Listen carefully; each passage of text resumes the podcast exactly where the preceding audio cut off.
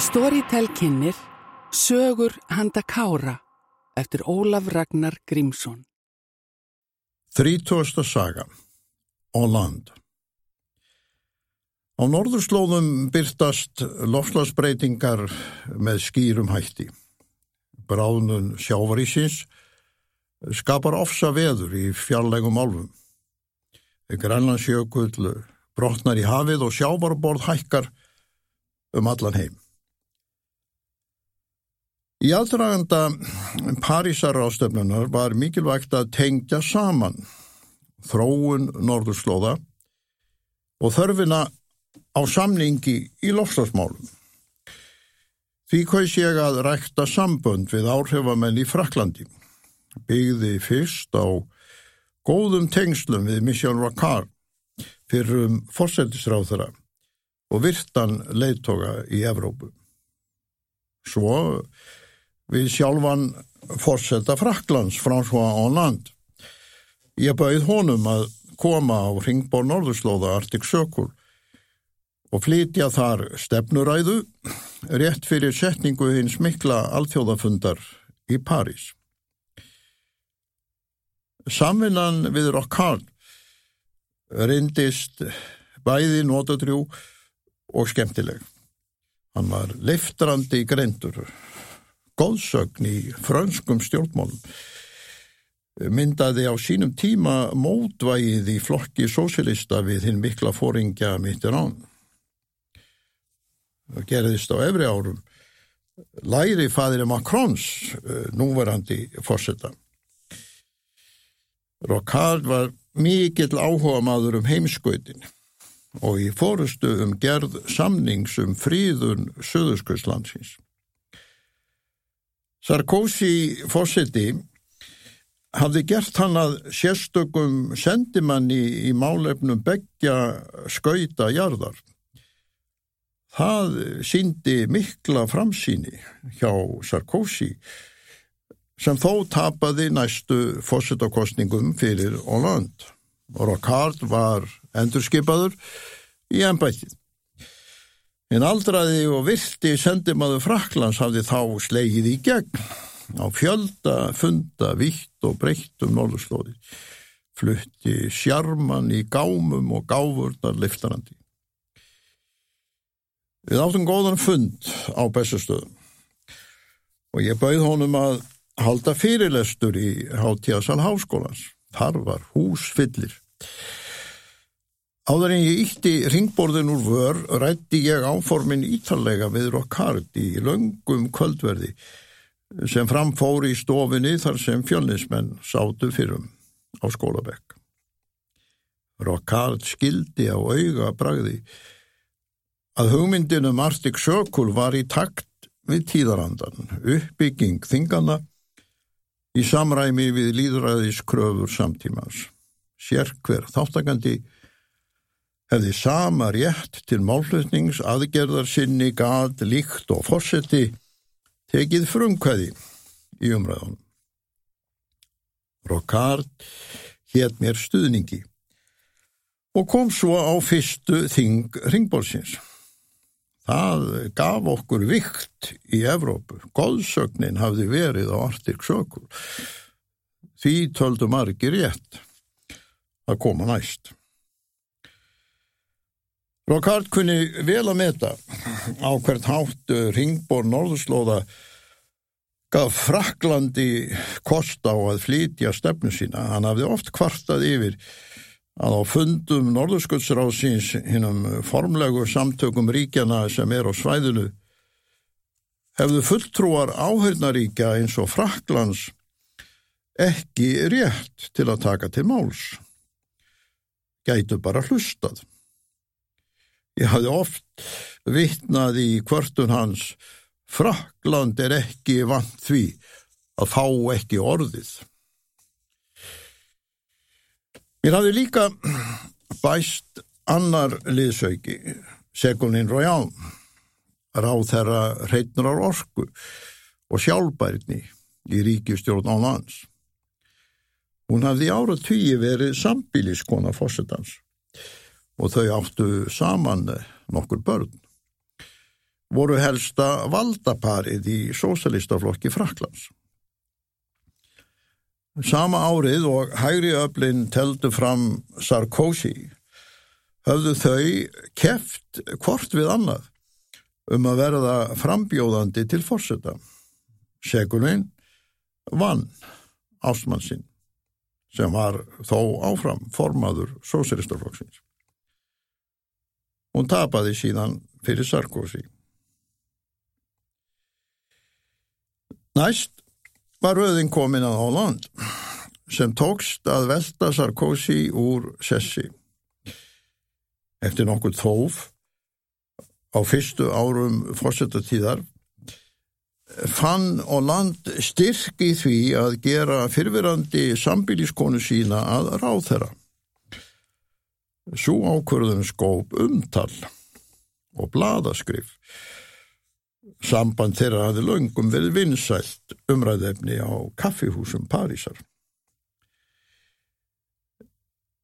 Þegar ég sótti einu sinni sem oftar þing alþjóðastofnunar um sjálfbæra orku Ærína sem haldi var í Abu Dhabi bauð forstjórin Adnan Amin okkur Segolinin Royal til kvöldverðar.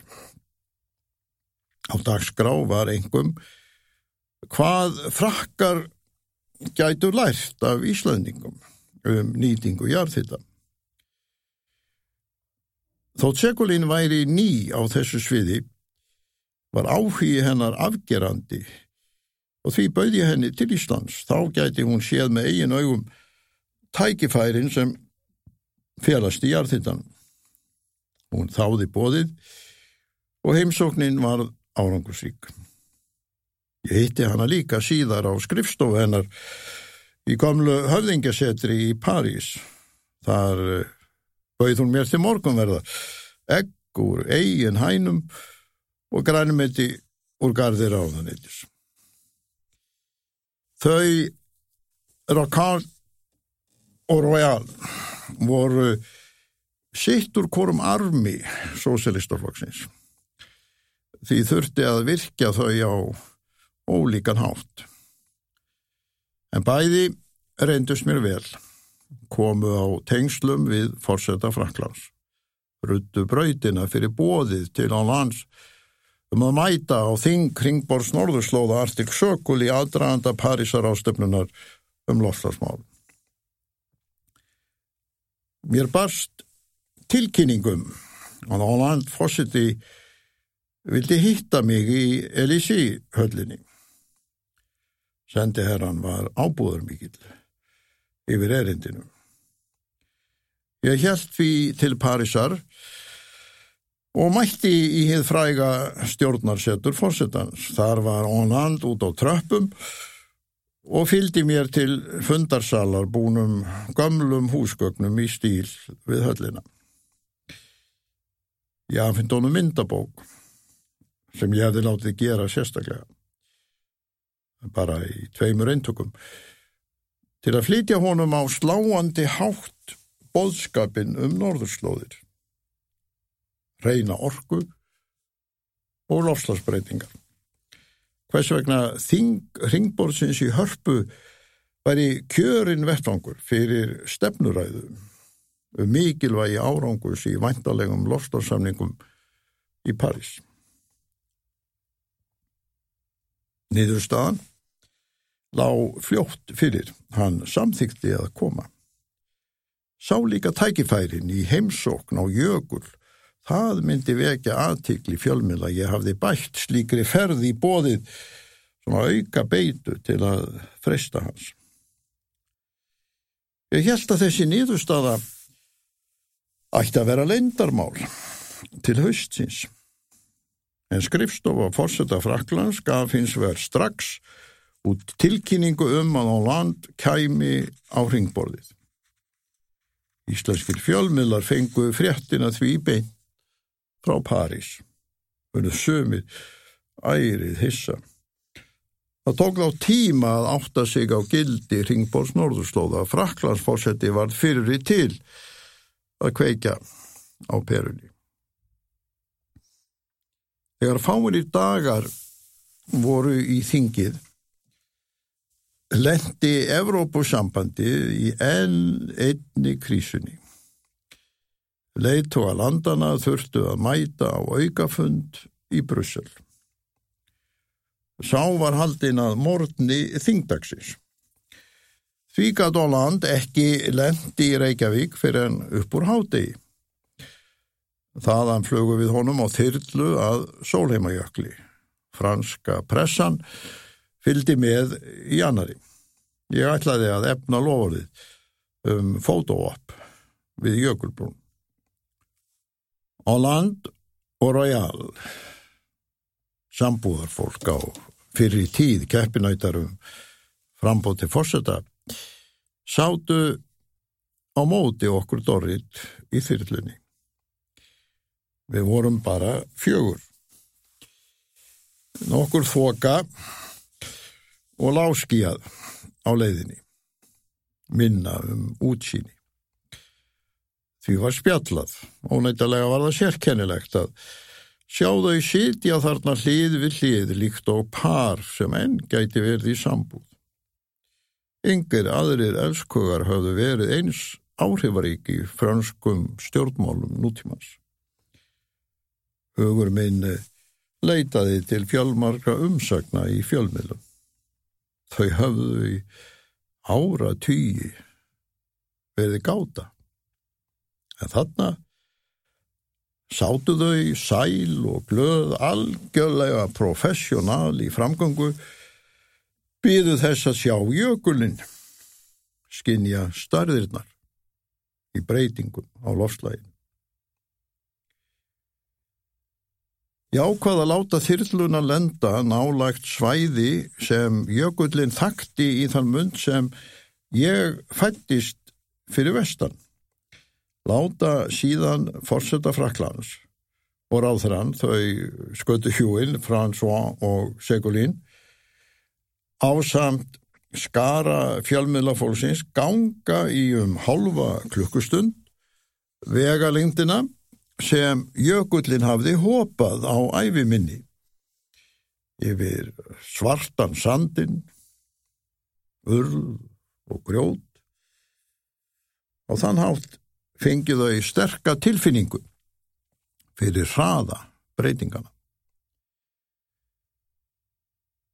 Þegar við komum að jæðri sólheimajökuls beigði Dorrit sig nýður og tók upp klaganhullung, gegnsæjan ísin sem flöyt á tjöld. Rétti á land, leta hann finna snertinguna. Sú mynd byrtist í fjölda franskra fjölmila varðins konar ták um tilgang ferðarinn. Síðan litu við hann inn að hellum jökulsins og skildum hann þar eftir einan. Létum fórsetan hlusta á bráðunum ísins, hljóðin sem ég hef stundum nefnt, tónlist lofslagsbreytingana, music of climate change á ellendum fundum. Og land stóð þar lengi. Einn með sjálfum sér og jöklinn gekk svo hægum skrefum tilbaka, sagði fátt. Nokkru síðar fluttan magnaða ræðu í hörpu. Greinilega innblásin af bóðskap jökulsins tónlist bránunarinnar. Að mestu var hún bladalus. Greinilega önnur en tekstin sem ræðu skrifar allir í Elísi höllinni hafðu afhendun. Þegar ég kom til Parísar á loftlagsrástefnuna, sagði Kristína Figúres, frangvandastjóri loftlagsstofnuna saminuði þjóðana, að ferðin til Íslands hefði haft mögnuð áhrif á Óland. Áður hefði hans pólitíska heilabú sint aðdraganda samningana í París á vjelrænan hátt þegar hann kom tilbaka frá jöklinum. og þingi ringborsins voru hjarta og sál orði kjarnin í baráttunni. Ræðan í hörpunni var svo eina sem á land flutti um lofslagsmál í aðdraganda hins sögulega sáttmála í París. Meðan ég dvaldist á lofslagsrástöfninni var haldinn sérstakur dagur hreitnar orku. Kjarni hans var alþjóðlegt málþing, þar fluttum við segunín ræður. Svo var ítt úr vör heims sambandi jarðhittans með þáttöku fjölmargra ríkja og alþjóðlegra samtaka. Þar voru Ísland og Frakland í fórustu. Það held síðan Þing í Flórens. Mér var þá bóðið þótt fórsetatíðin væri að bæki. Á loka vikum hennar fórum við Dorrit á samt þúsundum Íslandinga á ný til Fraklands. Horðum á sigur göngu íslenska landslýsins í fótbolta. Á hennum fræga leik þegar við unnum England satt ég við hlýðina á fórustu sveit enska knaspindusambassins. Sætaskipan var þannig háttað í stúkunni.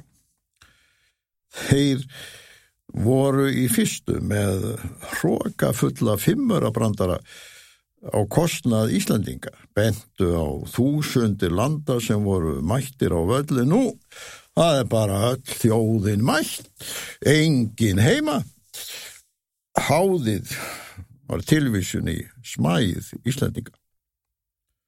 En þegar okkar menn fóru að skora, lækkaði rísið á þeim ennsku. Þeir lættust svo burt eftir leikin. Þessi sígur hafði í förmið sér að Ísland leik gegn frökkum á leikvanginum í París. Þar mætti Óland fórsiti. Allir vita að við töpuðum leiknum en það getur Frakland státað af tillum Evrópumistara og heimsmistara. En þegar flöytað var til leiksloka og fransku áhöröndunir streymdu út í sigur vímu,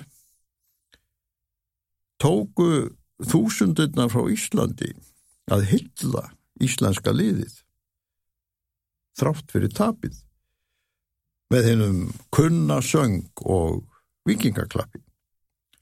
Eftir skamma stund voru Íslandingarnir einir á áhörvendasvæðinu og sungu þjóðkór þrátt fyrir tapið. Sankvæmt öryggisreglum átti Fraklandsfósiti að hraða sér á brott í fylld varðana. Þegar söngur Íslandingana tók að hljóma naðan Holland staðar stóð áfram með okkur í stúkunni, hlustaði hugfangin. Hann skinjaði mátt fólksins, sá sigur viljan í sögnum, skildi að framganga landsleysi snerist ekki bara um fótbolta, heldur þjóðina, vilja hennar og samstöðu. Og land stóð enn í stúkunni. Verðirnir farnir ákýrast. Leðtói Fraklands hlustaði áfram á rattir Íslandingana sem nú áttu allan leikvangin. Í sterka afl, stjórnmál í gerfi fótbóltans. Það skildi fórseti þjóðar sem fræg er fyrir byltingar. Hann hafði áður staðið brún sólheimajökuls og hlustað á tónlist bráðnunar. Nú var það söngurinn á leikvanginum sem flutti honum annan boðskap.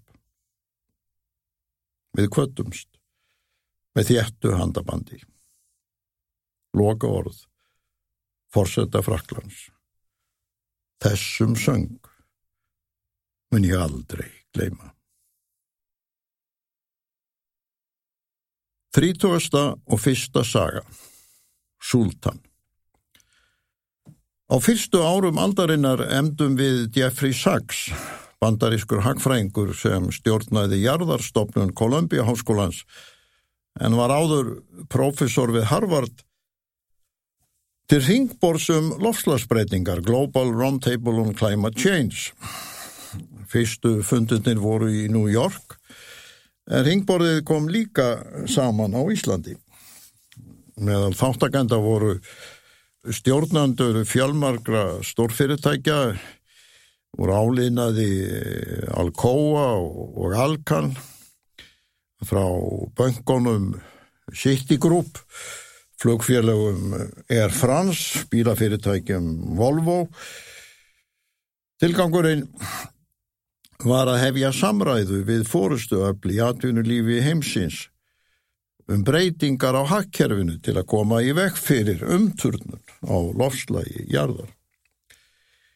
Í New York hafði ungur maður setið út í sál, hlustað grant en látið lítið á sér bera. Nokkru síðar var hann komin til Bessastada og hafði þá með sér fyrverandi framkvæmdastjóra hjá Enrún. Það var bandarist stórfyrirtæki sem fór á hausin með miklum kvelli. Í bóklöðinni á bestastöðum hafði sá ameríski orð fyrir þeim. Ég sá þó í augum hins unga manns að honum var alvara. Það yrði að ebla nýtingu hreitrar orku til að forða mankinni frá hörmungum. Sannfæring hans var merkileg vegna uppbruna og ættar hann var frá Abu Dhabi, einu helsta ólíuríki heims.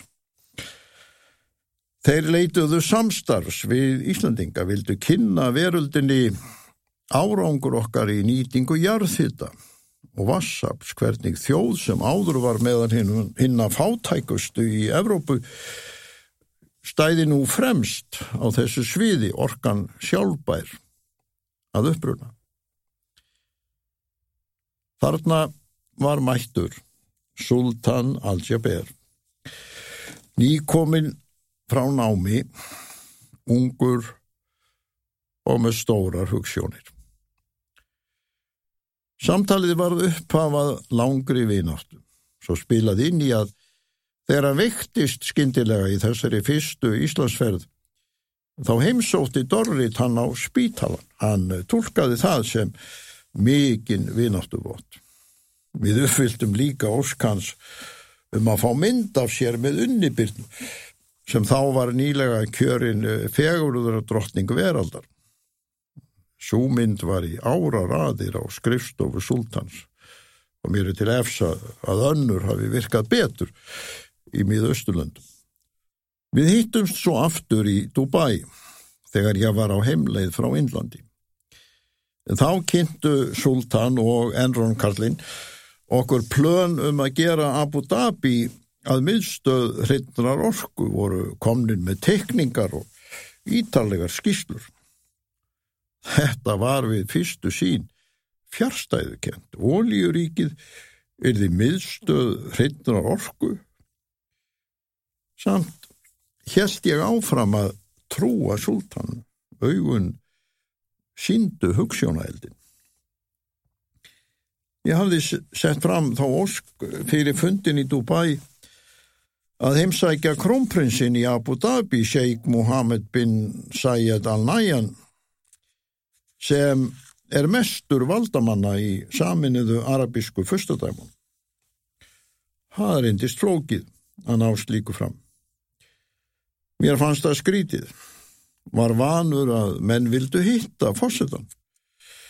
En ég átti eftir að kynast betur.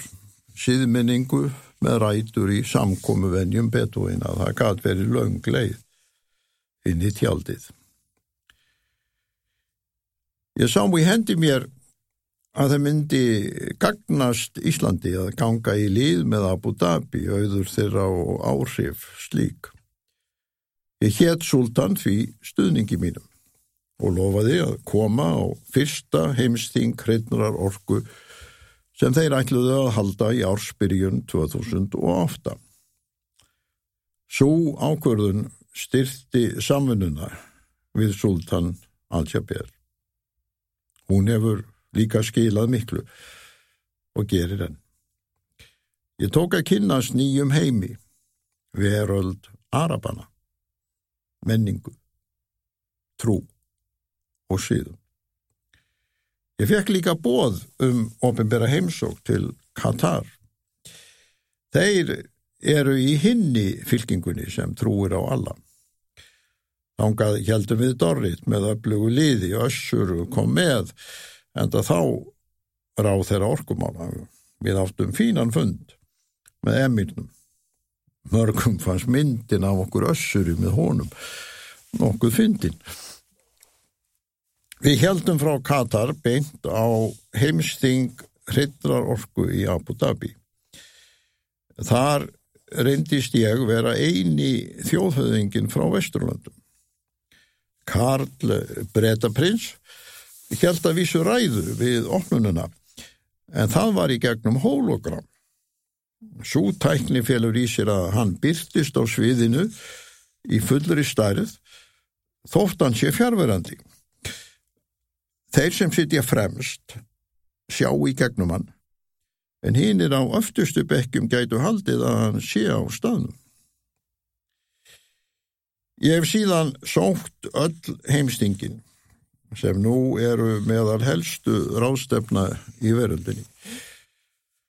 Í áranar ás hefur fjöldi þjóðarleittoga mætt og ætið þúsundir þáttakanda. Það er einnig gríðarstór síning sem er helguð framförum í tækni og öllu þessu stjórnar sultan. Árangurinn mikið afreg. Nú fjalla heimstingin ekki aðeins um hreina orku, heldur líka um sjálfbærni á allíða hátt hafa hlotið heitið Abu Dhabi Sustainability Week. Hápunktur þeirra er aðfending Sayat velunana. Þau eru kend við landsföður og helsta stopnanda arabísku fyrstadæmana Sheikh Sayyad bin Sultan al-Nahayan. Hann ríkti í áratýi og breytti samfélagi beduina í upplugt nútímaríki. Áður voru þeir hyrðingjar og perlukafarar. Ættfeður Dorritar áttu löngum við á vískipti. Þess vegna kynntist hún Sheikh Sayed vel. Hann mataði hana oft með fingrónum, en slíkt er virðingarvottur hjá betuðin.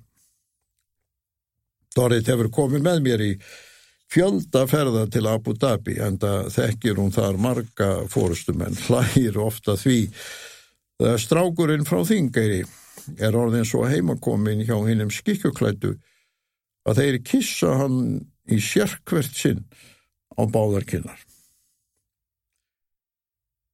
Ég tók sæti í fyrstu domnemnd sæjatvelanana og bjargaði málum þegar umræður voru komnar í óefni tók af skarið.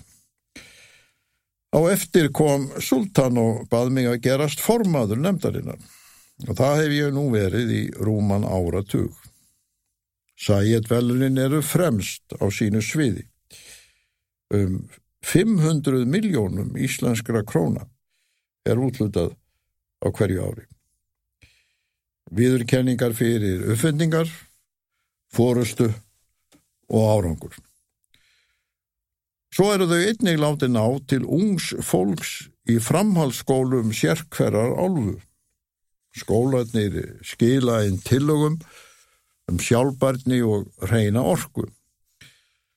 Þeim sem skara fram úr er bóðið á heimstingið. Það snertir alla djúft að sjá úningana suma frá fátækustu samfjölum veraldar, ganga á sviðið og taka við verðlunum úr hendi krónprinsins. Allt er þetta í samræmi við hugssjónirnar sem Sultan kynnti mér ungur í bóklöðinni á bestastöðum. En hann hefur afrekað meira. Taldi réttilega að sanna yrði með tækni og kunnáttu að hægt væri að byggja borgir án mengunar. Borgir sem nýttu allan úrgang. Þessi sín er á ennsku nefnd Zero Emission, Zero Waste. Sultan ákvaða að reysa slíkan borgarhluta í útjadri Abu Dhabi og fekk einn fremsta arkitekt heims, Norman Foster, til að teikna byggingarna. Norman er reyndar góður vinnur Dorritar kom til Íslands á síningu Ólafs Eliassonar Frost Activity. Hann var í bóðinu á bestastöðum þegar Ragnar Kjartansson og félagar spiluðu upp á loftinu. Tóku tónlistina upp og gafu út á diski, líka ræðuna sem ég flutti. Mastar City var reist út í eðimörkinni og er nú talinn til helstu mannverkja nýraraldar. Vísar veginn að sjálfbæri framtíð. Ég heimsótti Sultan oft á byggengarsvæðið. Þar hafði hann skrifstofu í gámi réð konur til að stjórna framkvæmdunum verkfræðinga frá ýmsum löndum Araba. Tækniskóli skildi einning vera á svæðinu og var gerður samningur við MIT í bandaríkjónum um að stjórna honum. Fjölmörgum var bóðið til náms meðan annars tveimur íslenskum studentum, þeim að kostnæðalöysum. Þegar mastar var vikt, vorum við dorrið einu erlendu gestinir, fagnuðum með prinsum og öðru fórustu fólki fyrstadæmana. Við kyrðum í litlum ramagsbílum, því engum sem nota bensín er hleyft inn á svæðið. Ég sá nýlega tilviljun myndband á netinu sem sínir aðtöfnuna og vakti það góðar minningar. Þegar sett var á lakirnar ný alheimstofnun sem eblaskildi framgang hreitnar orku þá keftu nokkur ríki um höfustöðarnar Þískaland Östuríki Danmörk og Abu Dhabi Í fyrstu virtist augljóst að Ísland stitti vinaríki sín í Evrópu en við össur þá utaríksráð þeirra vorum á öðru máli. Töldum Abu Dhabi bestakosti. Sultan kom í kostningaleiðangur til Íslands með þeirra arabísku fyrstadæmana. Í hátegisverði á bestastöðum var þetta nýja bandalag innsiklað. Ísland var því fyrst Evrópuríkja til að styðja þá tillögu að Abu Dhabi fengi höfustöðunar. Það verður lengi munað við persarflóan. Nú gnæfir glæsileg bygging þessara stofnunar International Renewable Energy Agency IRENA í Mastar City. Um 160 ríki eru aðilar. Ísland nýtur góðs af uppháluðum stuðningi. Forstjórar í reyna hafa íðurlega mætt á þing kringbóðs Norðurslóða Arctic Circle til að útskýra að án eblingar hreitnar orku um alla veröld muni jöklar Norðurslóða halda áfram að brána. Ég fekk sultan líka til að samþykja að Reykjavík Geothermal skildi bóra í sandauðn Master City Sá samningur átti upphafa á bar hótelsins The Regency í New York. Drekkur Sultan þó ekki en það slík neysla var til síðs heima hjá honum. Og viti menn, auk sólarinnar gæti jarðhitti líka orðið þeim auðlind slík er blessun almættisins í garð afkomenda hyrðingjana út í henni stóru eðimörk. Það er því langur listi að reykja öll umsvið sultans og er hann þó aðeins um fymtugt. Hann stjórnaði líka höfninni í Abu Dhabi og kom á laggirna nýri sjómastöði í saman við uh, Rupert Murdoch.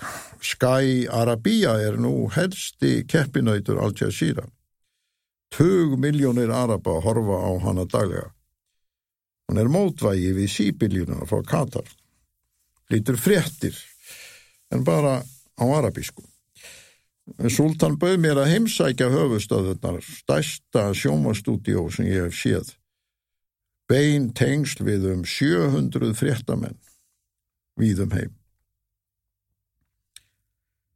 Sultan var líka gerður að ráð þeirra með fram öllum öðrum verkum og er enn. Hann gengdi líki hlutverki í aðdraganda Parísarsamningsins um lofslagsmál og var náið með Banki Mún, nýtur mikils álit svíðum heim fyrir framlagsitt til umhverfismála. En eh, engin veit sína æfi fyrir nöllar. Fyrir fáinum árum komst til mikla óljufyrirtæki Abu Dhabi, Adnok, í gríðarlegan vanda. Hafði vaksið ört og með ofgnótt af starfsliði. Krónprinsinn valdamikli, Sheikh Mohammed bin Zayed al-Nayyan, vissi að sultan var maður kraftaverka. Nú var hann skipaður forstjóri aðnokk, sagt að taka til í herbúðum ólíuvinslunar, því hún væri helsta tekjulindur ríkisins. Sultan flutti sig á 60. hæð skíaklúfsins í hjarta Abu Dhabi en oljufyrirtækið nýtir þá byggingu alla sem höfustöðar. Þar ríkir sultan nú með besta útsýnið í bænum. Hann er þó áfram ráð þeirra og stjórnarformar um astar. Flytur ætíð setningaræðu á heimstingi sjálfbæriðnuna. Hinn mikla þersögn okkar aldar.